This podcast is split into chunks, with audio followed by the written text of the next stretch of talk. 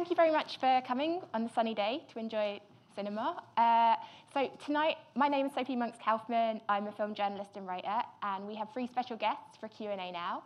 Uh, we have Susie Farrell, who co-wrote Dirty God. Sacha Polak, who co-wrote and directed Dirty God. And Vicky Knight, the star of Dirty God.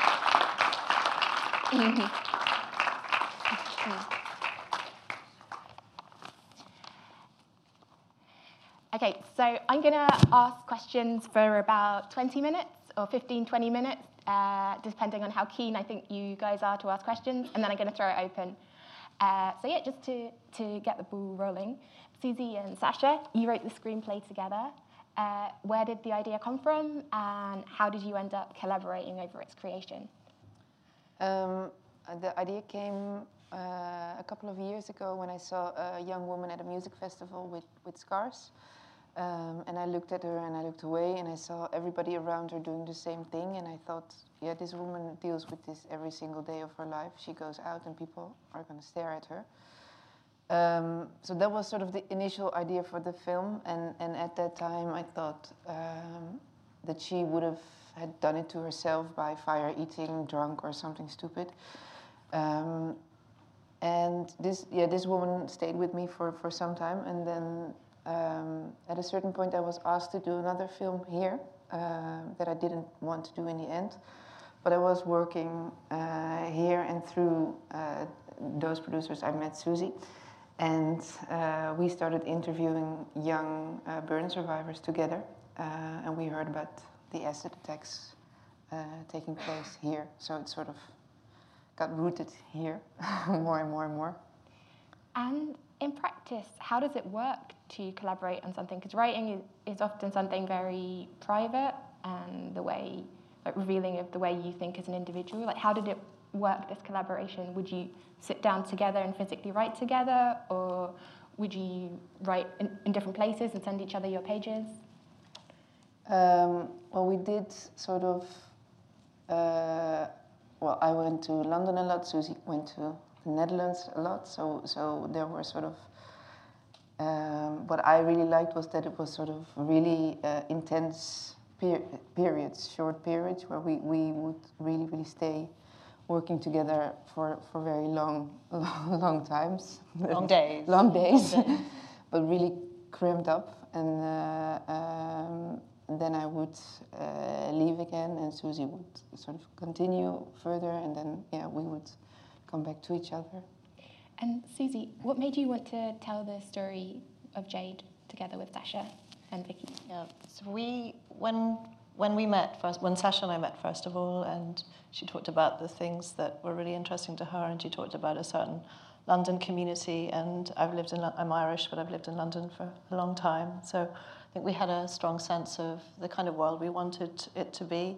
And then um, the character as well, because I suppose the conversations with the burn survivors uh, produced these a sense of women, often young women, who had a really negative sense of their future, their future happiness. And so we had this idea of a character that was really facing such adversity and it was always going to be a survivor story. It was always going to, I think we really wanted to find a story that had hope in it. And uh, so out of that really came this idea of Jade and the adversity that she was facing. And uh, her narrative really came out of that. So just grounded in that community and then that sense of self. So it, Jade, was she a composite of the women you were talking to at that time? No, I don't think so. No, I think really the we you know we, we knew really roughly what we wanted in terms of uh, a protagonist and a hero, and uh, there, certainly there were some really inspiring women that we met. And what, one of the things that helped us think about Jade as a young mum was that some of the mothers who'd experienced, uh, who were burn survivors, had talked about long periods of time in hospital where when they got out of hospital, perhaps their children didn't recognize them or responded really differently to them. And I think that emotionally was something we both connected to. So it seemed like a really natural thing to do to um, think about a young mother and, and that adversity. But um, that's just one element of the story. And then, of course, this is Vicky's first role. What was your uh, process for finding her? Oh, sorry. Sorry, I have got loads of questions as well. That was a false. Um, well, my initial idea was immediately I wanted to uh, make this film with a real burn survivor. Um, so we, yeah, I asked um, very early on in the process when when we didn't have any money. My producer and me, we were sleeping in bunk beds in youth hostels, and, and we didn't know if we could make the film uh, in the UK as I'm Dutch, so it wasn't sort yeah wasn't clear whether we could do it. But but at that stage, when when the script wasn't even finished or anything, we started casting. Um, and Vicky had yeah maybe you want to tell this. Yeah, so um, I was uh, in a fire when I was a kid. I was in an arson attack. Um, yeah, so I was bullied a lot in school um, and when I went to college. Um, one of my teachers said, make, do something with your story. Um, so I went home and made a five minute video about how I got burnt as a child. Put it on Facebook and YouTube, went viral. Um, I was then approached by um, this company and they said to me, we've seen your video, we would like you to uh, be a part in this documentary. So I agreed to do it um, and it completely ruins ruins my self confidence. And what age were you when this was happening? Um, I was eight when the fire happened, but um, I was about 16, 17 when I did this documentary. Um, so this documentary turned out to be a dating program called Too Ugly for Love. Um, and I mean, I'm gay, and they put me on blind dates with boys without my knowledge and without their knowledge. boys would walk in and they say, "Why don't I tell him what happened to you?" Um, one of the boys actually got up and left, um, but they didn't put this in the programme. So a couple of years later after that, Lucy Pardee, the casting director for Dirty God, she um, messaged me on my social media um, and yeah, said about this film. So I was just like, I'm not doing nothing like this ever again. So I ignored her for a whole year, um, and she kept on and on and on, and she was stalking me, and yeah. Um, but she is a really lovely lady. Um, she, um, yeah, so then she called me on an unknown number, so I answered, and she's like, "Hi, this is Lucy." I'm like, "Oh." Um, so she went through what was uh, what the film was about, and the thing that convinced me was I was going to be a character. It wasn't going to be my own personal story. Um, so I met up with her. We did a self tape. Um, she sent it to Sacha. Um, yeah, and she came over to meet me, and we made a movie. Um, you make yourself so vulnerable in such a beautiful way in the film. Were you worried it was going to be re-traumatizing to do that? And how did you decide that it was worth the risk and that you were okay to do this process? I mean, I had a lot of um, support on set. Uh, Um, I mean, Sacha and Marleen, the Dutch uh, producer, were my angels, literally. I mean, before I was even casted for Dirty God, I was at a stage in my life where I practically give up. I was very suicidal. I didn't want to live with my scars anymore. I just, yeah, I was just in a mess. So, I mean, she saved my life by giving me this opportunity um, to do it. Um, so yeah, I was vulnerable in that sort of state in the beginning to do it because I didn't know what to expect. I didn't know really what was like to be happening in the film. So when, uh, yeah, I mean, we went through the script together and to see what I could relate to Jade, um, and there was a lot of things. Um, for example, where Jade was looking for a clinic or a doctor to find uh, help. I've also done that myself uh, as I was growing up. Um, and also the sex scenes and the masturbation scenes, that was quite um, it's funny. It was very funny to do. she was under my bed telling me what to do. Not that you can do it wrong, but yeah. um, no, it, I mean, yeah. But I was more worried at the fact that I've hid my scars for so long. I hid them for 15 years. I would go out on the hottest day of the year in, in a full tracksuit uh, and a scarf and gloves because I just didn't want people to look at me. I wasn't prepared for it. Um, but now, I mean, I'm I'm a completely different person. I mean, I would never have worn something like this ever to show my scars off. Um, so yeah, it's made me such a confident person, and I love my scars now. You know, it's part of me. okay, so this is um, the transformative and healing power of art and cinema. Uh, and sometimes when people who love cinema, like myself included, say that. People think, oh, like it's just a film, it can't do that. But Sacha, you must also have believed that cinema had the power to do something really good for Vicky. Uh, like, where did that perspective come from? I didn't know at first that it would do something really good for Vicky. I mean, I knew when we were doing it that that it was sometimes very emotional for her, and and and I mean, after um, we were yeah we were ending, we were in in Marrakesh filming the last bit of it. She got really really upset and and uh, emotional, and I felt like this is not the ending. This is this is a new beginning. Like we we we. Uh, yeah, we will all keep in touch, and we this is not the end of the film or anything. But I only hoped that it would uh, do something for somebody like Vicky or some for somebody else. That's all you hope when you make something. Of course, you work on it for a very very long time, and you don't know exactly what the effect will be of it. But how did you? Because. Um, like especially considering what a negative experience Vicky had before with people uh, behind the camera, did you have to have long nights of the soul for yourself, thinking like this is this is okay, and like thinking about how you would make sure she would be okay during the process? Of course, it's it's a huge responsibility. Yeah, I mean, yeah, I, I, we we got to know each other really early on because we started the casting process so early, and uh, yeah, we did dancing lessons together first yeah. Ooh, what type of dancing? Yeah, really, really, st- really strange, strange dance, dances like more movement coaching and uh, swimming uh, lessons. Yeah. that isn't in the film, I must add. so we went swimming every Sunday. Um, you didn't like that, no. but uh, yeah, she needed to swim.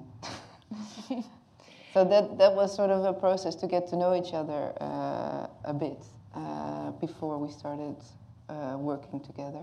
Um, and, and I think that helped. Yeah, I mean, I had so much trust in Sacha anyway, um, from when I've, not when I first met her, but as time went on, um, and then when we started shooting. I mean, I was in the auditioning process with eh, all the cast that was in the film. I helped um, Sacha pick the cast as well. I mean, Bluey Robinson, who plays Naz, I said to Sacha, I said, I really like him, I will turn straight for him. Um, so, yeah, so it was, we had like good connections, you know, with all the cast as well, and even the crew. I mean, we had 30 plus crew, and we were like family. Yeah, it was just amazing. Uh, I think that the fact that you would turn straight for him translates to chemistry in the film. Um, so yeah, Susie, maybe this is a question for you. I, I wanted to ask about all the kind of the details of Jade's life. You know, the well, you covered the motherhood aspect, but you know, you you've kind of it's really a kind of anecdotal film of p- putting together the pieces of her life as she tries to proceed for it. You know, so the call center job, the mother who's working on the black market. Um, you know, all the details of her life. How did where, where like what's how did you build those up? Like when you're making a film that is, yeah, it's like very rooted in a character, very rooted in a subject, but also there's the world building aspect. So just yeah, how did you bring those all together? Well, some of the world, some of the world aspect were things that I had a strong idea about that I'd seen that I felt might be filmic and, and Sacha might really be interested in. And there was uh, when I first moved to London, I met this woman who uh, had a. She was called uh, the Oyster, which I thought was the thing with the pearl, but actually it's someone who steals clothes and uh, sells them. So if there's any law enforcement officers here tonight, um, I shouldn't probably go into it in too much detail, but she, I bought a lot of stuff basically and thought this one is really, uh, she had such a power and charisma and she had a granddaughter who uh, had been born with uh, fetal alcohol syndrome and she was caring for her. And so I was just fascinated in the way she, perhaps this woman hadn't been able to take care of her own child, and uh, but she was making amends with her granddaughter, if that makes sense. So that mm. was something that we talked about quite a bit. And then um, I suppose the um, you know there were details of everything changes. So Sacha and I initially we talked about two what places, didn't we? We talked about a butcher's shop or a call centre. Mm. And then we went on a recce to a call centre in the north of England, and we were so entertained by the the high levels of boredom that these people were basically living with and working with, and um, the way, the kind of ways that they the extreme lengths they went to keep themselves amused whilst doing a really quite a dull, repetitive job. And it just felt like a really nice fit for us. So, so there were lots of elements that came along and, and are woven into the story. And were you on location during the shoot? Not very much. I came along on two days, but uh, what was that, what were you filming on those days you were there? I remember uh, one was a walk from, to the call center exterior. Yeah. and, uh, no, there was a lot of wa- fake water going on, so that Yeah. was exciting for me to see. There's not for a writer. There's everyone is working, and you're not, and actually your work is at your desk. So Yeah. there's only so much time I think you can be on set, but it's really wonderful to see it, and it was great to see Sacha and Vicky working together as well. So Um, and you, the location, um, did you have a role in choosing the location, or was this you, Sacha, the East London location? Um, what I found out working here, um, because London is so big, uh, of course, uh, that um, yeah, I really fell for the colors of the estate. Uh, they are in Hackney uh, at the Beauvoir, and um, so the so the colors and the texture of it, and that you have high high rise and low rise there, that really uh, appealed to me right away, um, and that sort of informed then everything else that we shot in London, at least. All the interiors of this film are in Zaandam in the Netherlands. I don't know if you noticed. But That's uh, a good good fact. I did not notice. for money reasons. So that was uh, quite awful to shoot because uh, we were like everything was shot completely out of order. There was nothing that was sort of chronological at all. But there were days that we were shooting just walks from one door to the to the next door, and then like then we moved everything to the Netherlands, and we were sort of on top of each other uh, in very very tiny apartments with like one toilet, and that was it for 50 people. Uh, so that was our uh, yeah. Um, I'm going to ask a couple more questions and then I'm going to throw it open. So if you have any questions, now would be the time to, to kind of ferment them in your brains. Um, yeah, I just wanted to ask about the, the way I'm a you know I'm a born and bred Londoner, and it's it's very rare to see it captured. So like you get the banality of it, you see the concreteness, you know the the drabness certainly, but you also you managed to with your cinematographer. Um, Ruben Impens. Impens, yes, Ruben Impens. Um, y- you know, you, you catch these moments of like kind of sublime natural beauty, you know, like the sun and water, and it, yeah, there are these moments of grace in it that I don't often associate with London as it's shown on film. Um, can you talk about, uh, yeah, your decision to kind of make it?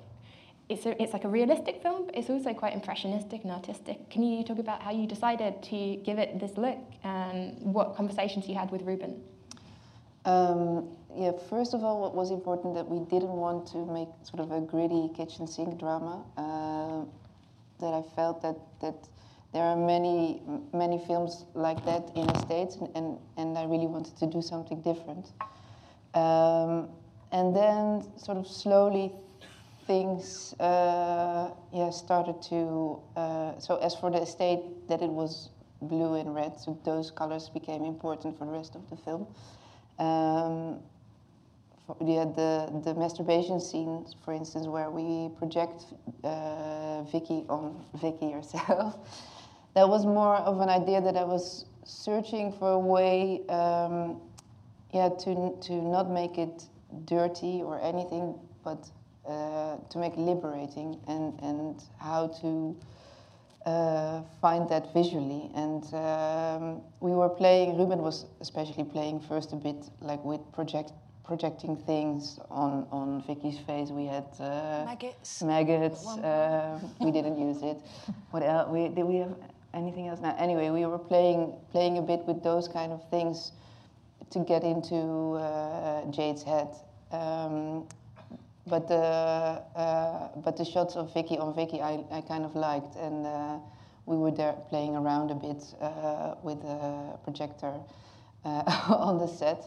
And as for the court, for instance, that was because in the Netherlands I feel like the, the court looks very very different. And for here you had either like the Victorian court or the very sort of depressing court. And uh, I, yeah I don't know. That that felt really sort of old fashioned or that were sort of the choices that I had. You probably have much more different kind of courts. But anyway those were the chords that I had to uh, that I could choose, and then. Um, I was really depressed about this chord because I thought like uh, uh, it didn't look good. And I didn't sort of believe it. It looked so theatrical and uh, we I, I, remember Ruben and me were walking and walking and thinking like what are we going to do and then I thought well yeah we're gonna, just going to put a spot on her and uh, make everything disappear and uh, so those kind of things come as you talk. It's not like uh, yeah. a, a, sort of set idea from the beginning, like it has to look like this. The only thing that I knew was I want, I really wanted to make a colorful film, mm. um, and the film that it was really set in uh, in the now. That was important. Uh, so you're like solving problems with reality, basically, with all your decisions that you made. Yes, sometimes, yeah. Um, so yeah, so uh, Vicky, so obviously this is your, fi- your your first film, and you are now, in fact, working as a health assistant. Mm-hmm. Um, what do you see in your future? Are you going to carry on acting? Was this a one-off? Are you going to carry on being a health assistant? Are you going to try try and stay open to acting while pursuing a career in, in medicine? Like, what is your yeah? Do you? I mean, maybe you don't know what the future holds, but um, I've now, in the last week, got an agent. Um, so yeah, congratulations. Uh, um, so yeah, I would love, absolutely love to carry on acting. Um, if I get another chance to do it again, then yeah, I'll do it. Um, but for now, I'm working on this, travelling with the film. We're going to Paris on Monday, and we go to Sydney the week after. So yeah, we're really busy at the minute, but if if I get the opportunity, then yeah, I'll take it. Okay, great. Um, do we have any questions? And do we have a roaming mic? Is that a thing we have? Yes, there's a roaming mic over there, so yes. Um, thank you very much for the film. I thought it was wonderful, really um, uh, inspiring. And I was really interested from what Vicky said in that the way that it helped your own, you know, self, the way you see yourself and um, the reaction you had after the film finished. And I wondered if you were planning on any outreach in terms of working with hospitals also so other people can see the film who might not necessarily feel it you know see it who also have had burns or, or have been affected by acid attacks um, yeah um, the head of ASTI um, has contacted us so I think he will have a screening changes a changing faces had a screening with us and I, I know that in the Netherlands there, there are some uh, organizations that do stuff with it so the rest I don't know. Yeah. Maybe I mean, uh, Eve knows. I don't know.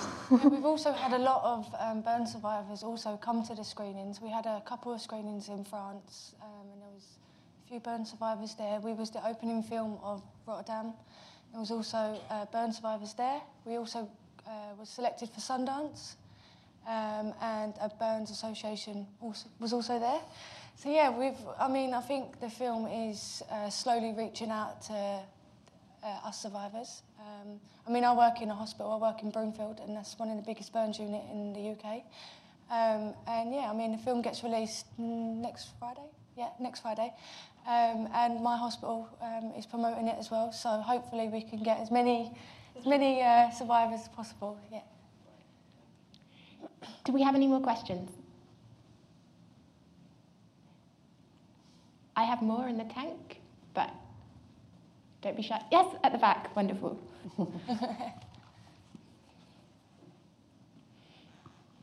well done, great film.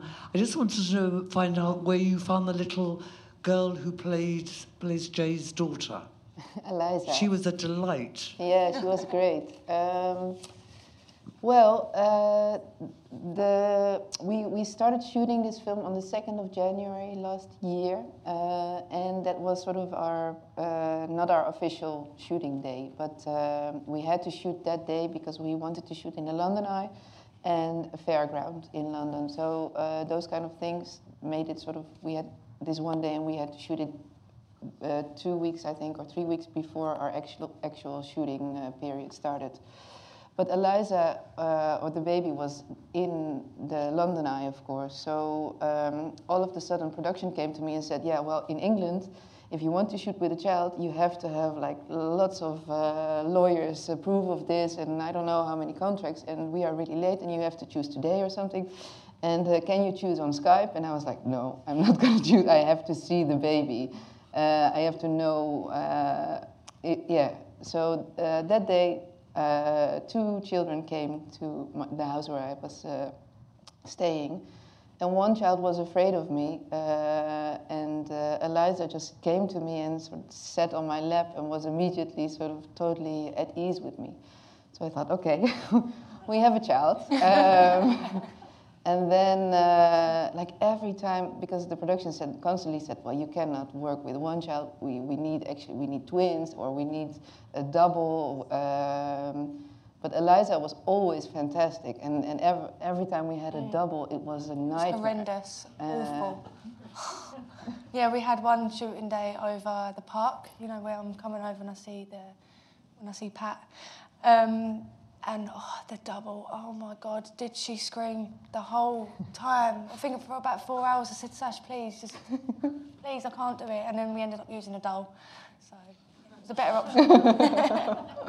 Much better option. Anyone else? Yes, we have them here in the yellow jacket. Hi, amazing film. Thank, you. Thank That you. was great. I have a writing question. Uh, th- the film is structured uh, quite loosely. The plot, like, uh, it's more experiential. I, I feel like. How did you structure uh, the challenges to the main character in the film? How um, the progression of her struggle seems very natural, and I was wondering what your process through that was. You want to answer? That's a good question. I mean, I think we were quite instinct. We, we tried to be quite instinctual. There were some big structural changes as we went along. We worked with some brilliant developers, and uh, and so we were quite open to the development process. And I think, and then at the very end of the process, Sacha workshopped a lot of dialogue. Uh, so, uh, you know, scenes change, or the contents of scenes change a little bit as well. So. I think being sort of open to the process, and then in the edit again, I think things changed quite a bit. So, really, what you see is kind of based on a lot of feeling rather than anything that was really hammered down. Um, but we did let her be a true protagonist, and and let you know we wanted to give her hurdles, and we wanted to give her that drive and that focus, and I think that's still in the film.